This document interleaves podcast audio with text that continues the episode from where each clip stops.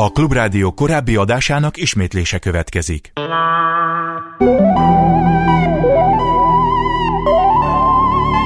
Szolidaritás A Klubrádió munkaerőpiaci műsora.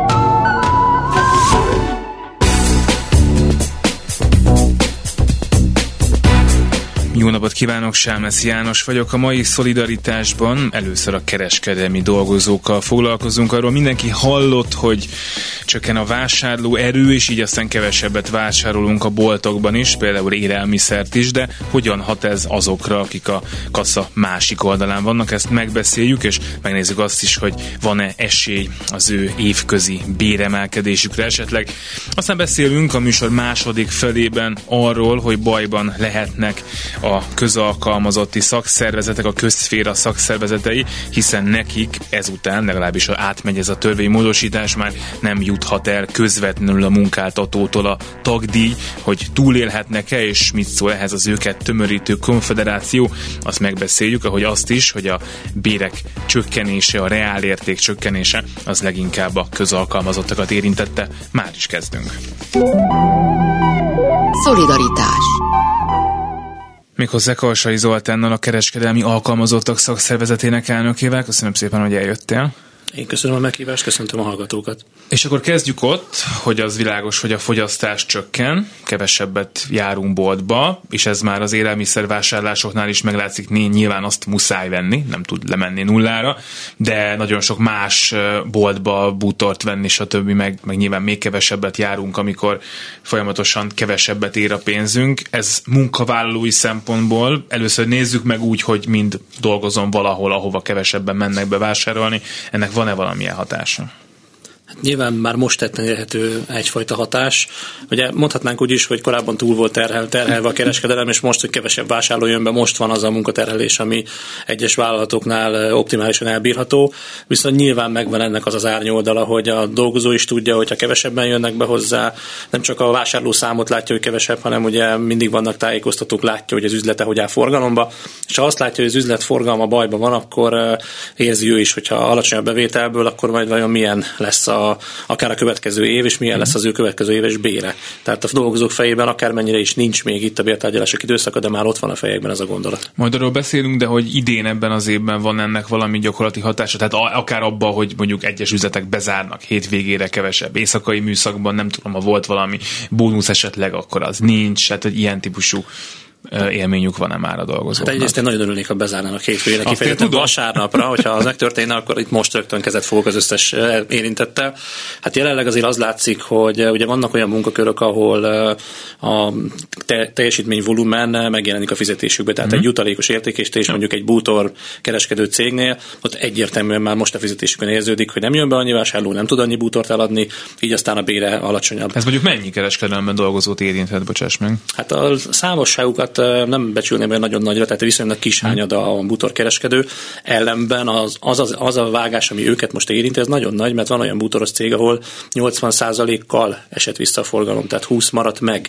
És azért ez egy óriási különbség. És van olyan, akinek a jutaléka eddig majdnem annyi volt, mint az alapbére. Mm. És akkor most ezt képzeld el, hogy akkor elfeleződött a fizetése. Tehát egy igen komoly érintettsége van ezeknek a munkavállalóknak. Aki egy boltban dolgozik, és itt nyilván óriási különbség lesz a kisebb boltok, magyar boltok, külföldi multik boltja és a többi, ott, ott van-e valami változás akár abba, hogy kevesebbet kell túlórázni, ami lehet, hogy bizonyos értelemben pozitív, aki meg nagyon sokat akar keresni, annak nyilván nem pozitív. Ott van-e valami változás amiatt, mert, mert válság van? Hát ugye szoktunk látni ilyen apró kis trükköket, hogy például elkezdik a munkavállalókat beosztani olyan időszakban, amikor nincs pótlék. Hmm. Tehát ugye este 6 van pótlék, ott többet kell fizetni, próbálják a kereskedelmi működést összesűríteni hmm. arra az időszakra, amikor kevesebbet Amit kerül. eddig megcsináltál mondjuk éjszaka vagy este, Igen, azt most már csináld meg, meg akkor, amikor a többiek is ben vannak, te ott dolgozz Igen, és uh, látunk olyanokat, hogy uh, mondjuk emiatt rövidítik a pultoknak a nyitvatartását, tehát eddig 8-kor zárt mondjuk egyik üzletláncnál egy pult most már 6-kor bezárja, pont azért, hogy haza tudja küldeni a munkavállalót, és ne kelljen neki pótlékot fizetni. Ez egyrészt a vállalatnak költség megtakarítás, de ahogy az előbb is beszéltük a dolgozónak, meg ez a pótlék hiányzik a pénztárcájából a hónap végén. Illetve hát amit látunk, hogy Ugye a létszám optimalizálás korábban is jellemző volt a vállalatokra. Most nem azt mondják, hogy leépítenek, de azért látjuk, hogy ahol eltűnik egy munkavállaló, elmegy, felmond mm. bármi, nem pótolják, vagy sokkal lassabban pótolják, nem kapkodnak úgy a munkaerő felvételével. Tehát egy ilyen burkolt létszámcsökkentés azért zajlik. Ja, utaltál rá az előbb, hogy ez inkább azt eredményezi, hogy a túlterhelés csökken részben bizonyos helyeken, és nem azt, hogy mondjuk kereskedelmi dolgozók az utcán maradnak, de ezt is eredményezi akár bizonyos térségekben, hogy valahol mondjuk elmennek, és máshol kell dolgozniuk azoknak, akik eddig a kereskedelemben dolgoztak?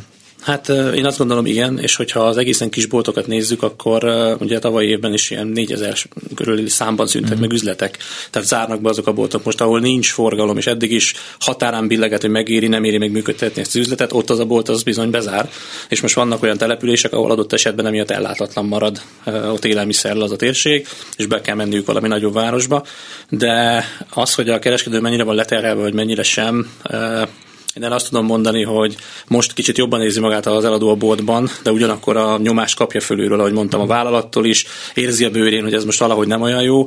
Tehát kevésbé terhel, de a lelkének ez most nem biztos, hogy jó.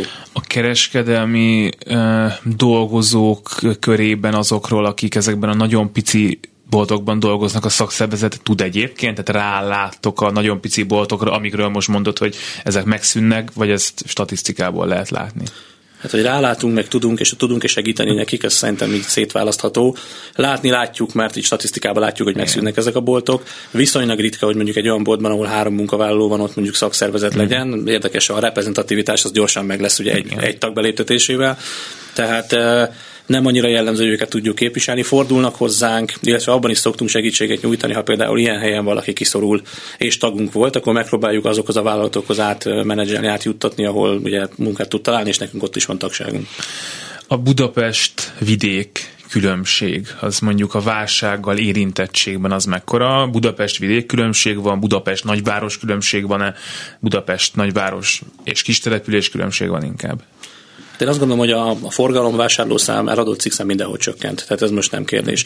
A mértéke valószínűleg egy szegényebb, bérrel kevésbé ellátott régióban ott nyilván jobban visszaesett a forgalom, a fővárosban talán kevésbé, itt, itt is tetten érhető már, hogy forgalomcsökkenés van, de ha most elmegyünk kelet felé, ahol eddig is alacsonyabb volt a forgalom, ott a százalékosan is nagyobbat esett a, a forgalom aránya. A magyar tulajdonú kisebb és nagyobb üzletek, illetve a külföldi tulajdonú üzletek közötti hát bérkülönbségről, sok esetben sajnos színvonal különbségről azért nagyon sokat beszéltünk már az elmúlt években. Ez mondjuk így a válságos időben mennyire látszik, mondjuk mennyire látszik akár az, hogy aki eddig egy magyar tulajdonú boltban dolgozott, vagy akár egy kis boltban, az most azt gondolja, hogy mennyivel nyugodtabban tud ő dolgozni, mondjuk egy multinál, és akkor oda megpróbálha tud átmenni, van-e ilyen mozgás, vagy egyáltalán a kettő közötti különbség az mekkora? És nőtte esetleg? Hát nem csak arról van szó, hogy biztosnak érzi a munkahelyét egy munkavállaló egy magyar láncnál, vagy egy kisebb bolthálózatnál, vagy egy multinál most jobban érzi magát, ugye más a munkaintenzitás. Tehát mi azt szoktuk mondani, hogy ha, ha elindulunk fölülről, akkor a legnagyobb elvárás mondjuk egy lidl van, ahol igen. sportos, gyors legyél, folyamatosan tudja végezni munkát, de egy pillanatos jáján, igen, tehát, kedves udvarias, mindezt igen. úgy, hogy egyébként szaladtál közben ne, lihegél, tehát ott ugye innen indulunk el, igen. és ahogy megyünk lefelé, ugye már egy, egy multinacionális lánc, mondjuk egy Spár, tesco ott is nagy a munkaterhelés, de már nem akkora, mint egy, mint egy Lidlben, és hát, hogy elmegyünk mondjuk egy hazai tulajdonú kóba a vidéken, akkor azt látjuk, hogy helyenként egész családias a légkör, és a munkatempó is egy picit, tehát nem lógnak, nem lustálkodnak ők sem, de nincsenek is úgy hajtva. Tehát amit, ami az előbb elhangzott kérdésként, hogy vált-e és hogy jobban érzi, biztosabbnak érzi magát egy múltis környezetbe? Lehet, hogy igen. Mm. Ugyanakkor az, hogy őt meg tud-e felelni, és nem azért, mert hogy nem tudna fizikailag, hanem nem ehhez van szokva, mm. ezért nem biztos, hogy ő oda át fog menni, még akkor sem, hogyha az biztosabb. Hát, hogy átmegy, aztán visszamegy, mert Egyébként nagyon sok ilyen mozgás van, igen. Mindenki elmegy a Lidlbe, szeretne elmenni, mert látja, hogy mennyi a munkabér, és hogy ott mennyit lehet keresni. Igen, de ott van egy teljesítmény elvárás, aminek nem, nem tud mindenki megfelelni, és jönnek vissza az előző helyeike sokan. Mekkora a különbség, most nem feltétlenül mondjunk konkrét üzletet, de mondjuk akkor egy ilyen német hátterű cégnél dolgozó pénztáros, és mondjuk egy magyar hátterű, ismerjük ezeket cégnél dolgozó pénztáros fizetések között? Hát a magyar tulajdonláncoknál, ugye a nagyobbaknál nem sokkal marad el a bér, mm-hmm. de ott is van egy ilyen, én azt mondom, ilyen 20 ezer forint körüli különbség, de szélsőségesen, ahogy megyünk egyre kisebb boltok felé, ez akár 50-60 ezerre mm-hmm. is nyúlhat, és most ne Lidlre gondoljunk, hanem ahogy mondtad, egy ilyen mm-hmm. német tulajdon közép mm-hmm. vállalatra. Tehát 50-60 ezer forinttal is többet tud kapni a multinacionális vállalatnál a munkavállaló. És ez feltétlenül több munkát jelent, vagy ez inkább ezekre a, ennél a két ismert, sokat dolgoztató, ám de jól fizető vállalkozásra igaz, hogy ott nagyon sok a pénz, de, vagy hát relatív nagyon sok nyilván ezt értsük úgy, ahogy, viszont jóval több is a munka. Hát náluk ez nyilván hatványozottan igaz, tehát ott, ott nem tudod letagadni, hogy ez így, így lenne. Ha egy kisebb, bocsánat, nem annyira kemény munkafeltételeket támasztó céghez mész el dolgozni több pénzért, nem biztos, hogy több lesz a mhm. munka.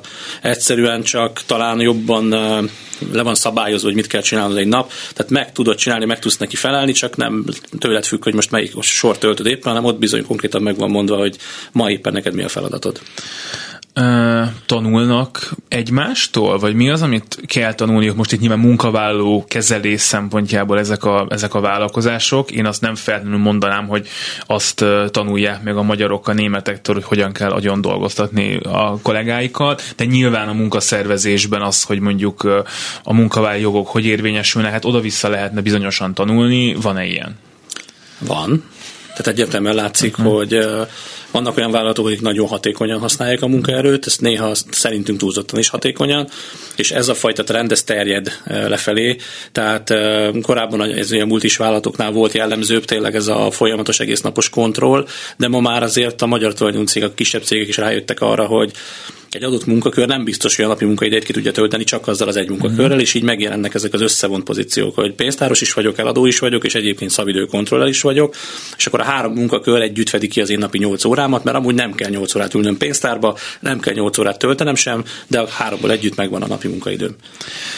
Ugye a kereskedelem kapcsán az árstoppok, kötelező akciók, erről rengeteg szó esett, de általában mindig fogyasztói szempontból, meg, meg kereskedő szempontból, hogy neki ez mekkora teher. De amikor a kötelező akcióról beszélünk, hogy ez micsoda adminisztráció a XY láncnak, hát az igazából Bélának meg Katinak egy plusz munka, nem? Ez, ez mekkora teher? Hát én azt gondolom, hogy nagy teher de a legnagyobb terhet nem ez jelentette neki az ástopokban, hanem az, amikor bemegy a vásárló, és ugye az eladóval találkozik, és azzal is nincs a termék.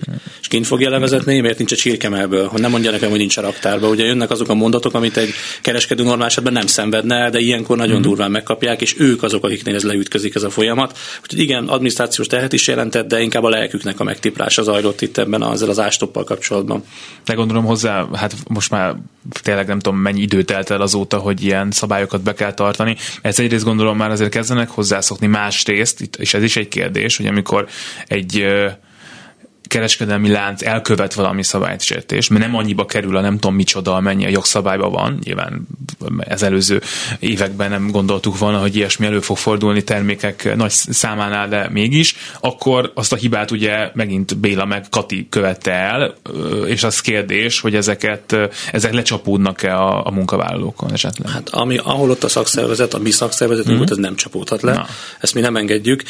Pont azért, mert nagyon nehéz azt mondani, hogy egyetlen ember ráhúzni azt, hogy ő tette ki azt a rossz árat, hogy ő nem cserélte ki azt a polc címkét, amin a nem megfelelő árjelzés van. Tehát szerintünk ez, ez a boltnak a felelősség, és még a kollektív büntetésnek sem vagyunk feltétlenül hívei, de az, hogy mondjuk egy vagy két emberre ráhúzzák, ezt mi sose hagytuk, és ezután se fogjuk. És akkor nem is akarják, vagy nem is próbálkoznak ezzel fel. Nem mondom, hogy nem volt próbálkozás, de én azt mondom, hogy azok a vállalatok, ahol mi jelen vagyunk, talán azért is, mert jelen vagyunk, és tudják, hogy ezen biztos tengelyt akasztunk, ha ilyen történne. Őszintén kimerem mondani, hogy nem próbálkoztak ezzel. Ahol mégis felmerült, oda elmentünk és beszéltünk róla, hogy ezt a folyamatot mi ezzel nem értünk egyet, és nem tudjuk támogatni. Jó, beszéltünk a kassa másik oldaláról a dolgozókról, de most akkor jöjjünk át a kassa innenső oldalára, mert amikor a boltos befejezi a munkát, akkor ő is bemegy abba a boltba, és vásárol abból a fizetéséből, amit kap, és ez a fizetése ez mennyivel ér kevesebbet nagyjából, mint az előző évben. Hát számszerűen nem tudnék erre egy konkrét számot mondani, mennyivel kevesebbet. Az érzést tudom mondani, ugye mi készülünk már a bértárgyalásokra, és figyeljük a munkavállalóknak az anyagi helyzetét Én azt látom, hogy a megélhetésben óriási problémák vannak. Tehát uh-huh. rengeteg elemzést végeztünk, és azt látjuk, hogy mondjuk ilyen 197 ezer forintos nettóból korábban meg lehetett élni, de szűk volt, most viszont egyszerűen elfogy ez a, ez a keret, és a hónap közepe, inkább a hónap vége felé látunk olyan munkavállalókat, akik egy, egy napot egy darab pogácsával vészelnek át, mert másra már nem futja. Tehát mi inkább ezt látjuk, mint az, hogy számolgassam, hogy mennyivel kevesebbet.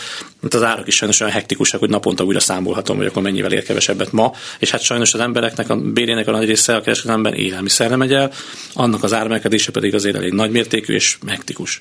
Azért egy pici szám háborút én szeretnék, mert ilyen 17-18 százalék körül lesz majd az év egészében az infláció, és hát biztos emlékszel rá, hogy az év elején körülbelül milyen tárgyalásokon milyen alkukat kötöttetek voltak, amik ilyen maga, majdnem 20 százalék, vagy akár e fölé mentek? Átlagosan 15% uh-huh. volt a bérfejlesztésünk. Volt olyan cég, ahol 17%-ot is elértük, de nyilván, ha az átlag 15, akkor volt, aki 15 alatt maradt. Uh-huh. Én azt mondom, hogy mindenhol kell az idei évet kompenzálni, tehát amikor megyünk majd év végén, akkor nem véletlenül nem tudunk egy 6-7%-ról leindulni, mert az idei évet is muszáj Az idei évet azt ebben az évben nem lehetett kompenzálni, vagy nem lehet? Hát ugye voltak erről hírek, és ugye a Spár talán ki is adta ezt közleménybe, hogy ő adott egy, egyfajta kompenzációt uh-huh. a munkavállalóinak mostantól év végéig, illetve vagyunk még több cég cégnél tárgyalásban ugyanerről, hogy ezt hogyan lehetne kompenzálni, legyen szó akár vásárlási kedvezményről, vagy akár szép kártyára egy kis pénzről, ami most tulajdonképpen készpénznek tekinthető, mert élelmiszert lehet venni belőle.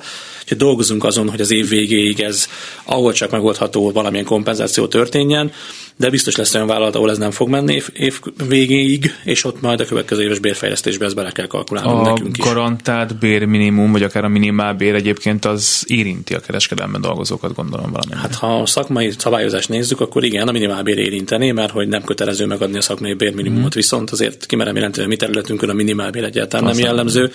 Tehát az a 320-350 ezer forint körüli bér kategória inkább is van, van, aki még e fölött is jár.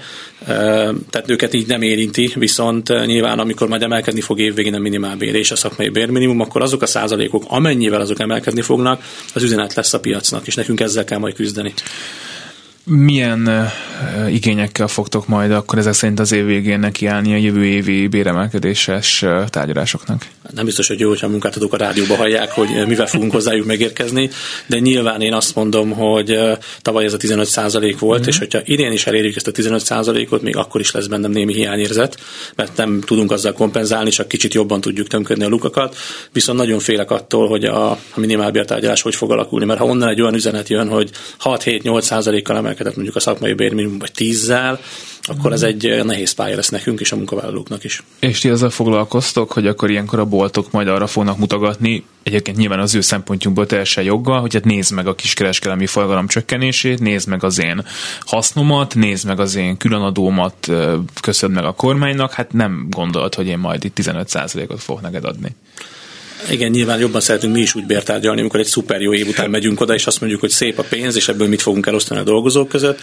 Hát már a tavalyi is egy picit ilyen volt, hiszen ott is már azért különadó és minden egyéb terhelte a vállalatokat. Nem olyan egyszerű az élet, de oda kell menni, és azt kell mondani, hogy ha százszázalékosan feltöltött munkavállalót szeretne látni reggel a munkában, annak ára van. Tehát ha nem tud enni, nem tud fűteni, akkor ő úgy hiába tervezi a hatékonyságát úgy, hogy hazamegy az ember, kipérni magát, százszázalékosan jön vissza reggel, akkor 70 százalékosan fog visszajönni reggel. És ez neki működés hatékonyságban és mindenben rossz lesz. Tehát mi szeretnénk egy olyan bért, amiből a dolgozó meg tud élni. És ez ha rossz volt az idei év, ha nem, ha szeretné őket rendesen dolgoztatni, foglalkoztatni és használni a munkaerejüket, akkor ezt csak így tudja megtenni. Valahogy egyébként mindig a Lidl Aldi fizetések szoktak így a sajtóban is terjedni, és akkor ezeknél is nagyon sokszor nem a pénztáros, hanem az üzletvezető, és akkor elmondjuk, hogy hát az egészségügyi dolgozók átmennek, és akkor kicsit van ennek szerintem egy ilyen legendája, hogy hát a kereskedelemben egyébként úgy jól lehet keresni, de amikor néha látok ilyen valós fizetés megjelöléseket, akár boltokban, akár nem tudom, ruhaboltban, cips, akkor azért nekem ebből, meg a te számaiból is így inkább az következik, hogy hát nem a kereskedelmi dolgozók a legjobban fizetett melósok Magyarországon, hanem sőt. Tehát, hogy itt azért bajok, vannak bajok, és ez válságban főleg látszik. Az egyetemű, az nekem is egyébként óriási baj, amikor oda jön hozzám egy tanár, és megkérdezi, hogy igaz-e, hogy nálunk 300 ezer forint felett van a bér, és amikor azt mondom, hogy igen, de miért ez jó, és azt mondja, hogy igen, ez nekem most jó lenne. Tehát ez baj. Én azt mondom, ez baj, összességében. Az biztos, hogy abban igazat tudok adni, hogy hogy nem a kereskedelmi dolgozók a legjobban fizetettek az országba, és azt sem szabad elfelejteni, hogy ez egy kemény fizikai munka, bármennyire is sokan azt gondolják, hogy mondjuk egy ruházati eladó áldogál a ruházati osztályon és csak nézelődik. Tehát ma már a kereskedelem egy nagyon kihasznált kemény fizikai munka, és hétfőtől vasárnapig olyan beosztással, amit nagyon nehéz a családi élethez igazítani. Tehát nagyon sok olyan hátulütője van, amiért én azt mondom, hogy akár jobban is meg kéne fizetni, mint más pozícióban dolgozó embereket, de a kereskedelem nem ott tart, ahol szeretnénk, viszont minden évben teszünk azért, hogy ez valahogy változzon, és följebb menjenek ezek a bérek. Hát meg azért, hogy én egyszer családilag láttam viszonylag közelről azt, hogy amikor az ember azt csinálja, hogy szombaton, vasárnap éjszakázik, mert akkor azzal tényleg jól keres relatíve, hogy azt mondjuk meddig lehet bírni. Hát fizikailag is meddig lehet bírni, meg hát ugye itt Magyarországon azt szeretnénk, hogy családi élet, gyermekszám növekedés, és így tovább. Úgy nehéz, hogyha apa, anya nincs otthon, vagy az egyik, vagy a másik, tehát az nem családi élet. Ugye egy reálbér csökkenésről beszélünk alig, hanem ebben az évben is, az, amit mondtál, a jövő évre, hát nem akarták konkrét számot, de abban azért nagyjából az következik, hogy talán a két év egésze az egy nullás eredménnyel jön majd ki, az nyilván nem az, amit a szakszervezet vágyálmaiban megfogalmaz. Ez pont így van, viszont azt sem szabad elfelejteni, hogy mi látjuk azokat a cégeket, ahol nincs szakszervezet, és ahol a munkáltató gyakorlatilag olyan bérfejlesztés hajtott végre, amit ő kigondolt otthon magában, ott sokkal nagyobb a gond. Tehát lehet, hogy nem ezt terveztük erre a két évre, és hogyha nullát nézzük, akkor most mondhatnánk azt is, hogy akkor nem csináltunk semmit, de valójában ha összehasonlítom azzal, ahol, ahol nincs érdekképviselet, nincs bértárgyalás, és mondjuk az előző évet abszolválták egy 6-8 százalékos bérfejlesztéssel, akkor azt mondom, hogy uh, tulajdonképpen mi jó munkát végeztünk azzal, hogy 15-öt el tudtunk érni, nyilván én is 25-öt szerettem volna, de, de 15 sikerült belőle, nem mondanám azt, hogy, hogy emiatt szomorúak vagyunk. A nulla nyilván nem egy jó szám, de látjuk, hogy ezzel is nagyon sok emberen segítettünk, és tényleg azt gondolom, hogy szükség van az érdekképviseletre, ezt azok érzik a legjobban, ahol nincsen ilyen és tényleg lenyelnek egy nagyon alacsony bérfejlesztési százalékot. Mennek el emberek a kereskedelemből is máshova, és ez főleg mondjuk vidéken, ahol hát sokszor, ha megszűnik a bolt, akkor nincs másik, tehát abból az egyből is nehéz gondolom elmenni máshova, ott azért nem biztos, hogy ez olyan könnyű mennek el a kereskedelemből, de szerintem most az iparágak között erőteljes oda-vissza mozgás van. Tehát én is látok olyan hűtőgépszerelőt, aki megjelent egyszer csak a kereskedelemben, és nem nagyon értettem, hogy miért van nálunk, de hát ha egyszer ide jött és alkalmas, akkor miért ne? Tehát jövés menés, én most azt látom, hogy annyira nagy a probléma a pénzzel, hogy akár egy 20-25 ezer forintért is megmozdulnak. Ugye ennek van egy kockázata, ha váltunk, az új munkahelyen próbaidőben indulunk. Ha ott valami balul, balul el, egy nap alatt elveszíthetjük a munkánkat, ráadásul 20 évig dolgoztunk egy helyen, eldobjuk ezt a 20 évet. Tehát ez egy óriási óriási kockázata van a váltásnak, de most mégis látom az embereken, hogy megpróbálják. Azért, mert 20-30-40 ezer a bruttóban, akkor annak a fele a nettó 20 ezer forinttal többet viszek haza, és rájön, hogy abból ki tudom fizetni a gyerek menzáját. Tehát most van mozgásjövés menés, de nem csak a kereskedelemből. Maradt még kettő percünk, úgyhogy azt a nehéz kérdést fogom gyorsan feltenni neked, és akkor egy perc alatt tudsz rá válaszolni, hogy a vendégmunkások megjelennek-e a kereskedelemben, és ha igen, akkor hol és milyen pozíciókban? Hát van egy közvetlen hatása, ugye van már olyan hálózat, ahol megjelent úgy a vendégmunkás, a külföldről beáramló vendégmunkaerő, hogy a magyar nyelv hiánya miatt nappalban nem tudják őket alkalmazni, de éjszaka árufeltöltésre használják őket, tehát bejönnek este, feltöltik szépre a boltot, amikor bemennek a munkavállalók reggel, akkor minden szépen fel van töltve. Tehát így van közvetlen érintettségünk is, de jelenleg azt látjuk, hogy ezért vannak olyan munkahelyek, ahonnan a magyar munkaerő kiszorul, mert olcsóbbnak tűnik a külföldi. Lehet, hogy a szabályoknak egyébként nem felel meg, de mégis látunk ilyen folyamatokat. És hogy, hol? Hát a szerencsére eddig nem a kereskedelemben, de ugye plegykálnak a, a mindenféle logisztikai parkokról, Müllő, Monor és annak a térségébe, ahol ilyen százas létszámba szorult ki magyar munkaerő, és jött a helyére külföldi, de most ez a száz ember, aki onnan kiszorult, az okoz majd nekünk problémát, mert jelenleg munkaerő hiányos munkaerőpiacon tárgyalunk, tudok azzal is érvelni a bértárgyaláson, hogy nem fog tudni felvenni ennyiért. Ha ez be, elbillen ez az arány, és a magyar munkaerő felszabadulva bejön a munkaerőpiacra, akkor lehet, hogy ez is kárt fog okozni majd a bértárgyalásokon. Nagyon szépen köszönöm, hogy itt voltál. Én is köszönöm. Karsai Zoltánt, a kereskedelmi alkalmazottak szakszervezetének elnökét hallották. Csóti Csabával, a SZEF elnökével folytatjuk majd. Szolidaritás Csóti Csaba a szakszervezetek együttműködési fórumának elnöke a vendég. Köszönöm szépen, hogy eljött. Jó napot kívánok, üdvözlöm a hallgatókat. És hát amiről beszélni fogunk, az a önök tagszervezeteinek a tagdíj kérdése. Most a parlament előtt van egy olyan jogszabálymódosítás, ami megtiltaná a közalkalmazottakat foglalkoztató különböző munkaadóknak, hogy átutalják közvetlenül a munkaadók fizetéséből a szakszervezeteiknek a, a tagdíjat, amikor úgynevezett társadalmi egyeztetésre bocsátották még korábban ezt a törvényjavaslatot, akkor a sok konfederáció együtt, így a SZEF is kiadtak egy közös közleményt, hogy ez így nem jó. Egyrészt kezdjük az elejétől, miért nem jó, és az a közös közleményt követte valamilyen közös fellépés, akár egyeztetéssel való próbálkozás, akármi. Köszönöm a kérdést. Hát hátulról kezdeném. Az egyeztetéssel való próbálkozás az ugye történt, tehát egy követte a híreket, az láthatta. Próbálkoztunk elérni a kormányzatot és érdemi egyeztetést kezdeni erről, mind intézményesített, mind nem intézményesített formában. Ugye több létező jogszabály által körülbástyázott intézményes érdekegyeztető testület van ma Magyarországon. Egyiknek a kormányzati oldali szereplője sem érezte úgy, hogy kompetens lenne a kérdésben, hogy erről tárgyaljon. Azért kezdeném ezzel, mert ez mutatja ennek az egész kérdésnek az alapvető politikai jellegét. Tehát itt az elmúlt egy hónapban, ugye augusztus végén jelent meg ez a fajta úgynevezett társadalmi egyeztetés. Ezt én külön nem szeretem, ez nem túl sokat számít, ez nagy divat a mai világban, ugye ez amikor valamit közé teszünk, és akkor mindenki szóljon egy hozzá. Egy honlapon, amit ugye nem olvas senki. De, és de még ha olvas is, tehát én híve vagyok, mint szakszervezet is az egyenlőségnek, de bizonyos kérdésekhez bizonyos ismeretek azért szükségesek. Tehát azzal pipálni ki valamilyen társadalmi politikai kérdésnek az egyeztetését, hogy meg megjelentettem a honlapon, és egyébként mindenki hozzászólhatott a bélyeggyűjtőktől, azért mondom őket, mert gyerekkoromban én is voltam, talán nem sértődnek meg, a bélyeggyűjtőktől, a szakszervezeteken keresztül, adott esetben mondjuk a, a nem tudom én, a horgász egyesületekig, egy olyan kérdésről, amely kizárólag a szakszervezeteket érinti, ez nem igazán valódi egyeztetés, ez egy ilyen látszategyeztetés. Tudom, hogy sok felé van, nem csak Magyarországon, sok felé alkalmazza a politika arra, hogy ezzel elletlezzen valós egyeztetéseket, de a lényeg az, hogy azt gondolom, hogy erről nem érdemes többet beszélni, ez nem volt egy valódi egyeztetés. A valódi egyeztetés az az intézményes érdekegyeztetés lett volna, ahol, mint mondtam,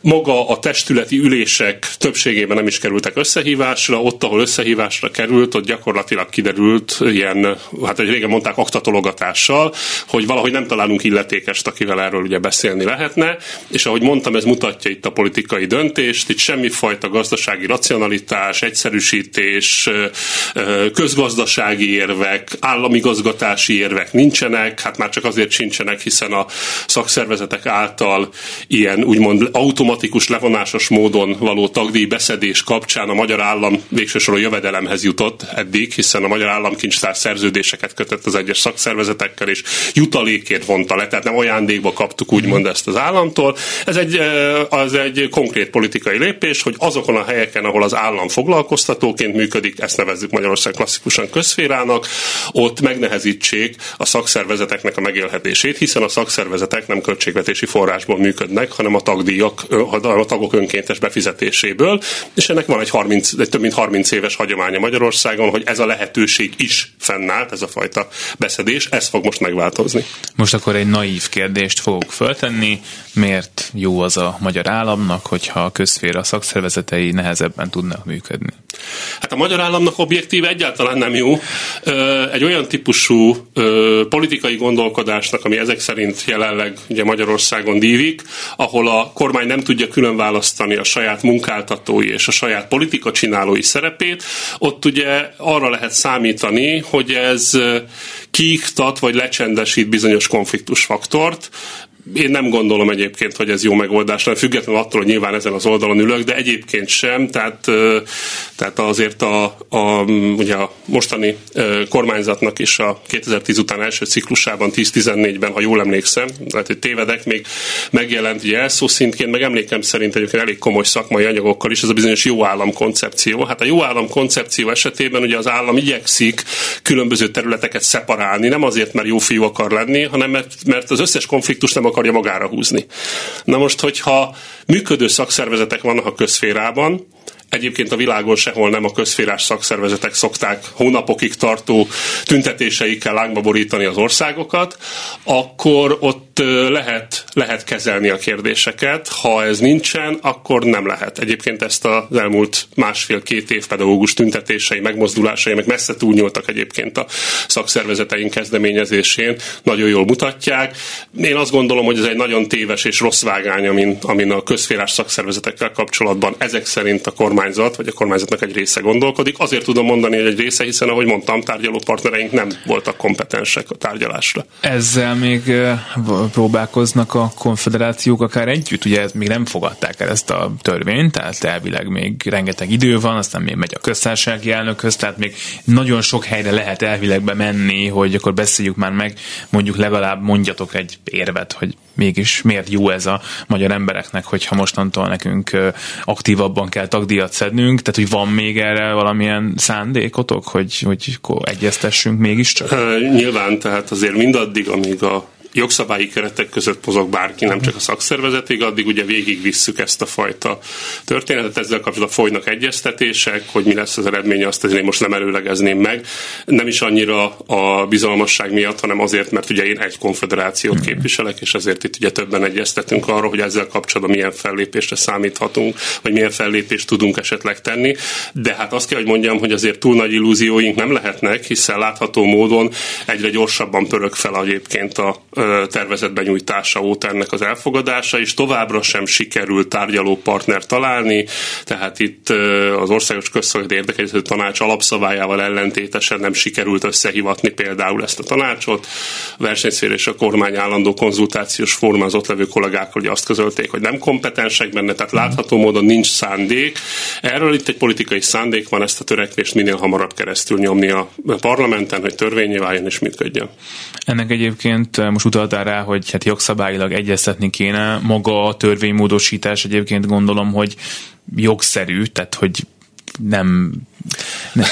Ez jelen esetben nem rend, tilos egy, rend, egy, nem levonni ugye ezeket. Igen, ez egy rendkívül érdekes kérdés, ami azt hiszem, hogy majd a következő fél évben fog kiderülni, hogy mennyire jogszerű.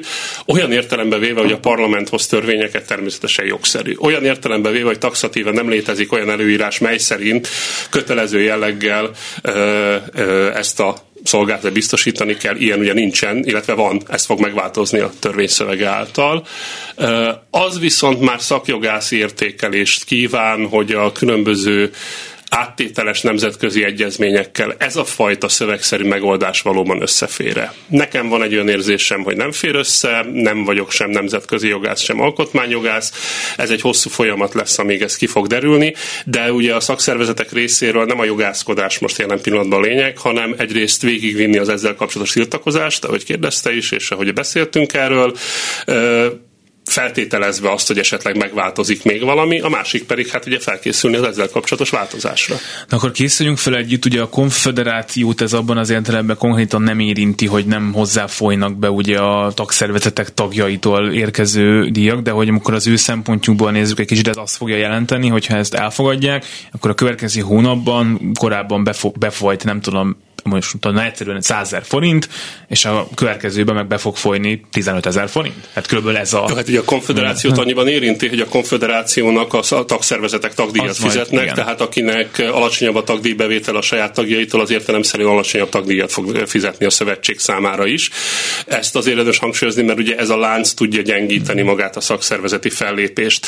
De hogy itt pontosan miről van szó, tehát itt nem arról van szó, és ezt többször hangsúlyoztam azokban a sajtómegkeresések kapcsán is, amik a, a társadalmi konzultációk kapcsán ugye felmerültek. Nem arról van szó, hogy a szakszervezeti tagjaink ne tudnák, hogy ők tagdíjat fizetnek, úgymond belettek csapva, hiszen azért mm. voltak erre fajta kísérletek, hogy ilyen típusú sugalmazások szülessenek.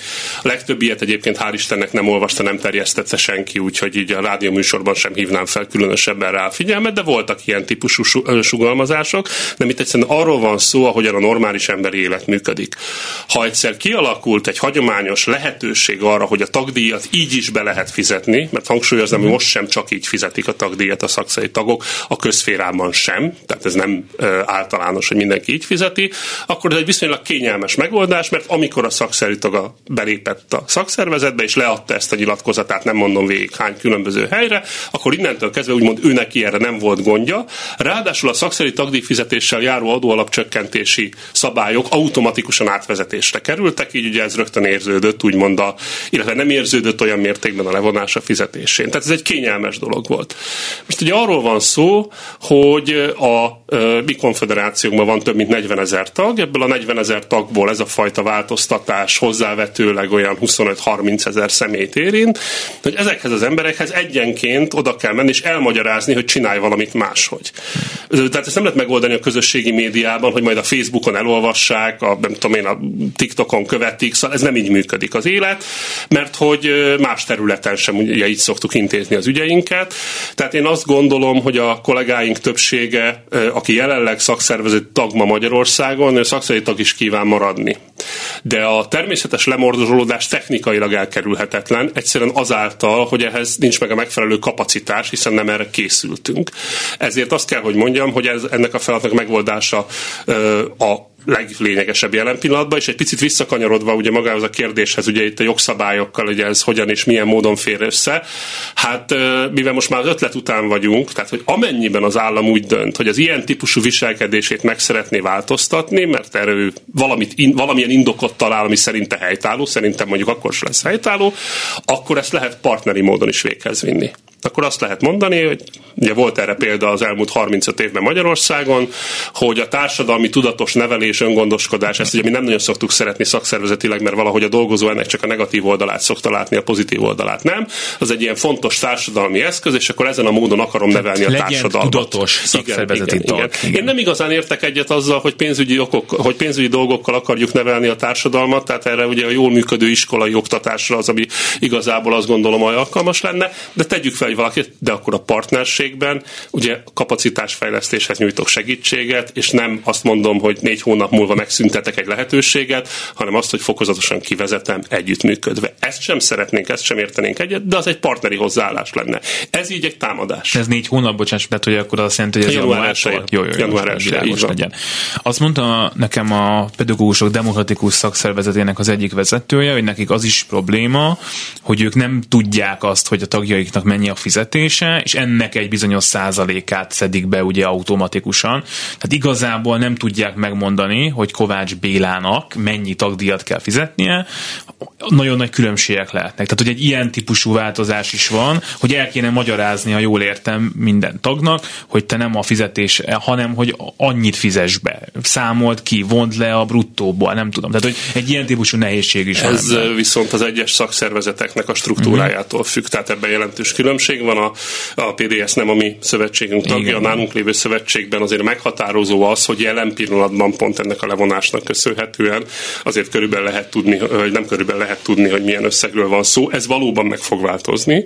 Tehát amennyiben ezek a fajta levonási tételek nem működnek, akkor ezt nem fogják tudni. Itt nagyon sok fajta megoldás van, nemzetközi szinten is, Magyarországon is. Van egyfajta ilyen direktbe nevelő megoldás, ugye, hogy mennyi az egy százalék, van akinél 0,75 százalék, de jelenleg is vannak olyan tagszervezetek, ahol nem e szerint fizetnek, hanem bizonyos sávos rendszerben, önbevallás alapján. Ezek azok a kérdések, amik szerintem így a rádió műsorban egy kicsit talán unalmasak a hallgatóknak, amire azt mondtam, hogy, ez, hogy erre adna időt egy tisztességes felkészülés, ha már egyszer a politika úgy gondolja, hogy 2023-24 Magyarországán ez a legnagyobb probléma, amit kezelnie kell, hogy a szakszervezeti tagdíjak levonása miként valósuljon meg. Ugye itt elhangzott az, hogy aki most szakszervezeti tag, az feltetőleg az is akar maradni én azért egy kicsit bizonytalan vagyok abban, és ez egy ijesztő dolog lehet a szakszervezetek számára, hogyha én nem tudom, tíz éve dolgozok egy munkahelyen, azóta vagyok ott, a, ott aktív szakszervezet tagja, eltelt tíz év, most először kellene nekem átutalnom nekik a tagdíjat, ráadásul infláció van, költségeim vannak, lehet, hogy most újítom fel éppen a, a lakásomat, és akkor itt van egy lehetőségem most, ami eddig eszembe se jutott igazából, újra átgondolni. Akarok én szakszervezeti tag lenni? Akarom ezt fizetni? Most látom konkrétan az összeget, hú, ennyi havonta. És nem félő-e, hogy ezek a döntések, ezek nem a szakszervezeteknek kedvezően születnek majd itt ezen a ponton meg. Hát ugye, aki elolvasta a bérszalagját, az eddig is látta, hogy mennyi a szakszervezeti tagdíja, ha másként nem tudta volna. Én arra gondoltam, amikor azt mondtam, hogy a kollégák, hogy azért a közférás szakszervezetek elmúlt évtizedben lévő különböző küzdelmei harcai, egyébként a korábbat is emlegethetném, de hát azért ezzel az elővel már Ádám Éváig nem menjünk vissza. Azt gondolom, hogy voltak annyira erőteljesek, hogy én nem hiszem, hogy van olyan szakszervezeti tag kollégánk a közférába, aki most fog ráébredni arra, hogy tényleg ő szakszervezeti tag. Tehát ezt én nem hiszem. Ezt régebben se szerettem, amikor mondták humorizálva, mert én nem ezt tapasztaltam. Nem, szakszer, nem szakszervezeti szövetségi elnöknek születtem, és amíg a különböző más területeken nem, nem hivatásszerűen dolgoztam szakszervezetben, én azt láttam, hogy az emberek és a kollégáim pontosan tudják, hogy szakszervezeti tagok. Az a helyzet, amit ön mondott, létezik, de nem azért, mert szakszervezetről van szó. Ez minden másra igaz lenne. Tehát, hogyha régebb óta fizetem a, a könyvtár használati díjat, de régen nem mentem el könyvtárba, akkor ugye benne van a pakliba, hogyha rám szólnak, hogy már pedig fizessen be, mm. akkor lehet, hogy nem fizetem be. Ez egy természetes emberi magatartás. Ezért mondtam a beszélgetés elején, hogy a szakszervezetek képesek megoldani azt a problémát, hogy átálljanak, de ez rengeteg munkával jár. Ennyi főállású, fizetett szakszervezeti tisztségviselő, aki néhány hónap alatt lejárja mind a 40 ezer tagot, és ezért hangsúlyoztam, hogy ezt nem lehet a tömegmédián megoldani, ilyen, ez nyilván nem áll rendelkezésre. Egyébként azt gondolom, hogy a politikai szándék valójában ez is, hogy Ezzel vagy törje meg az időt vagy legalább egy kis ideig ezzel töltse el az időt, kimondva egyébként a pedagógusok szakszervezete, ugye a PDS nem nálunk szervezet, de a legnagyobb létszámú pedagógus szakszervezet, a pedagógusok szakszervezete az nálunk tagszervezet, inkább ezzel töltse az időt, mint annak a kérdéskörnek a kezelésével, amit egyébként nem a pedagógusok szakszervezete és nem a PDS teremtett, hanem a magyar kormány, amikor nem tárgyalt úgy az oktatási ágazat szakszervezeteivel. Nagy az ijegység? Vagy az Már a... nem én azt gondolom, hogy már nem. Az augusztusi, legalábbis azon a területen, amit én tapasztalok és én látok, az augusztusi megjelenéskor volt egy nagy ijegység, Ma már az elmondható, hogy azért már nyár elején hallottunk híreket, kis ország vagyunk, hogy ilyen típusú elképzelések vannak, de erről semmi fajta, sem papír, sem hivatalos tájékoztatás nem volt. Augusztus végén nagy volt az értség. Én azt látom, a mi 16 tagszervezetünkből 4-5 olyan szervezet van, akit ez erősen érint, tehát ahol magas az ilyen módon való tagdíjfizetés, a többinél másfajta módon oldották meg egyébként eddig is, tehát, hogy mondtam, ez nem egy, nem egy egyetlen csatornás dolog, és én azt látom, hogy abban a 4-5 tagszervezetben egyébként pont a tegnapi nap volt ezzel kapcsolatban egyeztetésünk, az elszántság nőtt meg inkább, és egyébként megindult a munka, ez a fajta, ez a fajta tájékoztató munka a szakszerű tagok felé ha már itt elhangzott ez a tudatos szakszervezetiség, tudom, hogy ez egy nagyon optimista felvetés, de hogy nem lehet ebből jól kijönni. Tehát ha tényleg sikerül elérni nagyjából mindenkit, és mostantól mindenki egy kicsit tudatosabb, saját maga által elutalt, vagy akár nem tudom, csekken befizetett, vagy bevitt eh, tagdíjfizető szakszervezeti tag, abból nem következhet-e, hogy akkor ő aktívabban vesz majd részt akár sztrájkokban, akár azt mondja, hogy hát én ezeknek fizetem itt a tagdíjat, akkor most nézek itt egy tisztséget. Szóval, hogy nem elképzelhető ez, hogy abban az értelemben, ha a kormányzat célja valóban a gyengítés, hogy ez egy kontraproduktív dolog lesz a végén az ő szempontjukból. Igen, egy hónappal ezelőtt Bolgár György beszélgetős műsorába kérdezte ezt hasonlóképpen tőlem. Neki is mondtam, hogy de elképzelhető, de azért hadd ne örüljünk annak, hogy megnehezítik a kollégáink életét adminisztratív eszközökkel. Az pedig, hogy ezt a fajta gondolkodásmód átalakítás, tudatosságot, nevezzük így harciasságot el tudjuk-e érni, el tudják-e érni az ágazati szakszervezetek, hiszen itt ő rajtuk van a nagy súly, nem a szövetségen. Az ágazati szakszervezetek és az ott dolgozó aktivisták, azt ne előlegezzük meg, hanem ha sikerül, akkor majd elmondjuk, hogy átmentünk a hídon, és akkor majd megmutatjuk, hogy sikerült. Ugye van itt olyan típusú aggodalom a versenyszférában, ezt Székely Tamás VDS elnök szokta gyakran mondani, hogy hát mi van akkor, hogyha ők jönnek. Ez nyilván nem a SZEF-nek a dolga ma és most, de, de mégis, ha valóban van egy ilyen típusú kormányzati cél gyengíteni a szakszervezeteket, akkor ez egyébként valahol előfordulhat, bár persze furcsa lenne megtiltani a versenyszférában lévő cégeknek a utalást a szakszervezeteknek, zárójel bezárva, de hogy nem tartanak-e attól, hogy az egész szakszervezeti szféra gyengülhet egy ilyen, egy ilyen törvénymódosítástól, az a erő, amit a emlegetett mondjuk 40 ezer munkavállaló jelent a SZEP számára is akár, az nem tudom, 30 ezer munkavállalóval 25 ezerrel, 20 ezerrel már egy sokkal kisebb erő. Hú, ez sok kérdés együtt. Tehát ugye a sokkal kisebb erő az nyilván fennáll. Amiről eddig beszélgettünk, az pont arról szól, hogy ez ne történjen meg. Erre készülünk, erre mondtam azt, hogy hát majd átmegyünk a hídon, és akkor meglátjuk, hogy sikerül-e ezt a dolgot megoldani. A kérdés másik fele, ami a versenyszférás szakszervezetekre vonatkozik, az is a mi dolgunk, amit a leg, és, az is a, és a mostani is az ő dolguk, hát, amit egyébként a legjobban bizonyít, hogy szó nem volt arról, hogy a versenyszférában lévő szakszervezetek és szakszervezeti szövetségek úriasan távol maradtak volna ettől a konfliktustól. Az emlegetett versenyszféra és a kormány állandó konzultációs fórumán ugye nekünk nem osztottak lapot, mi oda nem vagyunk meghívva, és a másik közszférás szakszervezeti szövetség az észt sem, kizárólag versenyszférás vannak, és a versenyszférás szakszervezeti szövetségek és az ágazati kollégák, ugye említette Székely Tamás kollégát is, álltak ki ö, mellettünk, és azt gondolom, hogy ez egy rendkívül pontos, vagy egy rendkívül fontos dolog. Én azt gondolom, hogy ha ne adj Isten, ez túlterjeszkedik a közférán, akkor, akkor ez, akkor ez ugyanoda, tehát ez viszonosság elve alapján, vagy hát ez nem a viszonosság, az a szolidaritás elve alapján, csak hát ezt ebben a műsorban ugye ritkán mondjuk, mert itt elég gyakran elhangzik. Szóval ez, ez mindenképpen működik. Egyébként én azt gondolom, hogy most ez volt a cél. Az, hogy tehát az egy másfajta politikai erőtér, ahol a versenyszférás szakszervezeteket kell megregulázni. Ott ugye van egy harmadik szereplő, ez a munkaadói oldalnak a, a területe. Szerintem ingoványosabb, de nem látok bele a politikai döntéshozók fejébe, hiszen ez a döntés is, ahogy a műsor elején mondtam, teljesen abszurd módon született mindenfajta minisztériumi szakmai háttéranyagok nélkül, illetve is információim szerint némelyikkel szemben. Nagyon sokat beszélgettünk mi már itt arról, hogy a szakszervezeteknek a mozgástere mekkora tiltakozásban, utcai megmozdulásban, és tudom, hogy ezzel kapcsolatban a valóság, meg a mondjuk hallgatói elvárások azért azok sokszor nem találkoznak, de amikor én ezt hallottam, meg amikor láttam a közös kiállást, akkor gondolt tudtam, hogy azért ez lehet olyasmi, ami a szakszervezeteket összehozza, érthető módon, a bőrük, a létük, a megélhetés és a érdekképviselet a tét, és akkor majd mennek az utcára, volt már ilyen, túlóra törvény, rabszolgatörvénynek nevezték, ugye, stb. És aztán ez nem lett, és ez itt érdekel, és tudom, egy konfederáció meg kell ezt beszélni, de hogy, de hogy elképzelhető-e az, hogyha mondjuk ezt elfogadják, akkor ki lehet ezzel embereket vinni az utcára, elmondva nekik, hogy nektek is az a jó, ha a szakszervezet az erős. Most ha elfogadják a törvényt, akkor azt gondolom, hogy nem ez fogja ö, a dolgot megmozdítani, de egy dolgot azért mondanék. A szakszervezetek, ha visszagondol, és a hallgatók visszagondolnak rá, az elmúlt évtizedben a munkavállalókért mentek ki az utcára, a munkavállalók személyes érdekeiért. Nem feltétlenül a saját szervezeti kereteinkért, és én ezt egy pozitív dolognak tartom. Mm.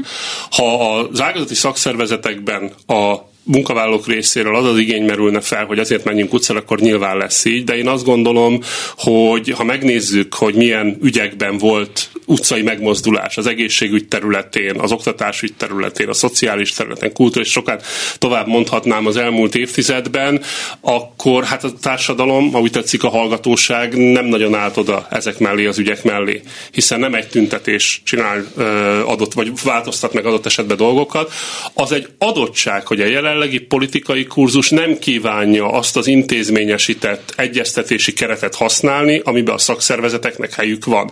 És abban nem csak az íróasztal melletti tárgyalás, vagy a tárgyalóasztal melletti tárgyalásoknak van helye, hanem az utcai nyomásgyakorlásnak is van helye. Magyar sajtót bejárta a hír, mert ugye izgalmasnak tűnik, vagy sok hír bejárja, és sok hír tűnik. Tudom, de az is, hogy, ugye, hogy Biden elnök a sztrájkoló munkások mellett ugye hitet tett, és akkor sokan mosolyogtak rajta. Na ez politikai hozzáállás. Mit kívánok demonstrálni politikusként? A jelenlegi magyar kormány egyről azt demonstrálja politikusként, hogy távol tartja magát mindenféle szinten a munkaügyi érdekegyeztetésektől, a közférás szakszervezetek esetében pedig igyekszik a lehetőségeiket beszűkíteni. Én nem gondolom, hogy ezen önmagában egy utcai felvonulás változtatna.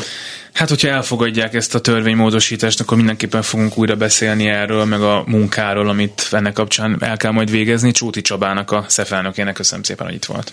Köszönöm szépen, köszönjük. És ezzel a műsor véget ért, Gerendai Balságnes volt a szerkesztő, Horváth Ádám pedig a technikus kollégám, maradjanak a Klubrádióval, most Véna Gyöngyi jön a hírekkel, aztán a szokásos műsorok, Tímár Ágnes, Bolgár Györgyi, Szénási Sándor, és mivel a túlélési gyakorlatunk folyamatban van, ezért engedjék meg, hogy megköszönjek én is minden kollégám nevében minden eddigi támogatást, folytatjuk a gyűjtést, hogy folytathassuk a munkát itt a Klubrádióban. Köszönjük Önöknek, köszönjük a figyelmet, minden jót! Szolidaritás A Klubrádió munkaerőpiaci műsorát hallották. A Klubrádió korábbi adásának ismétlését hallották.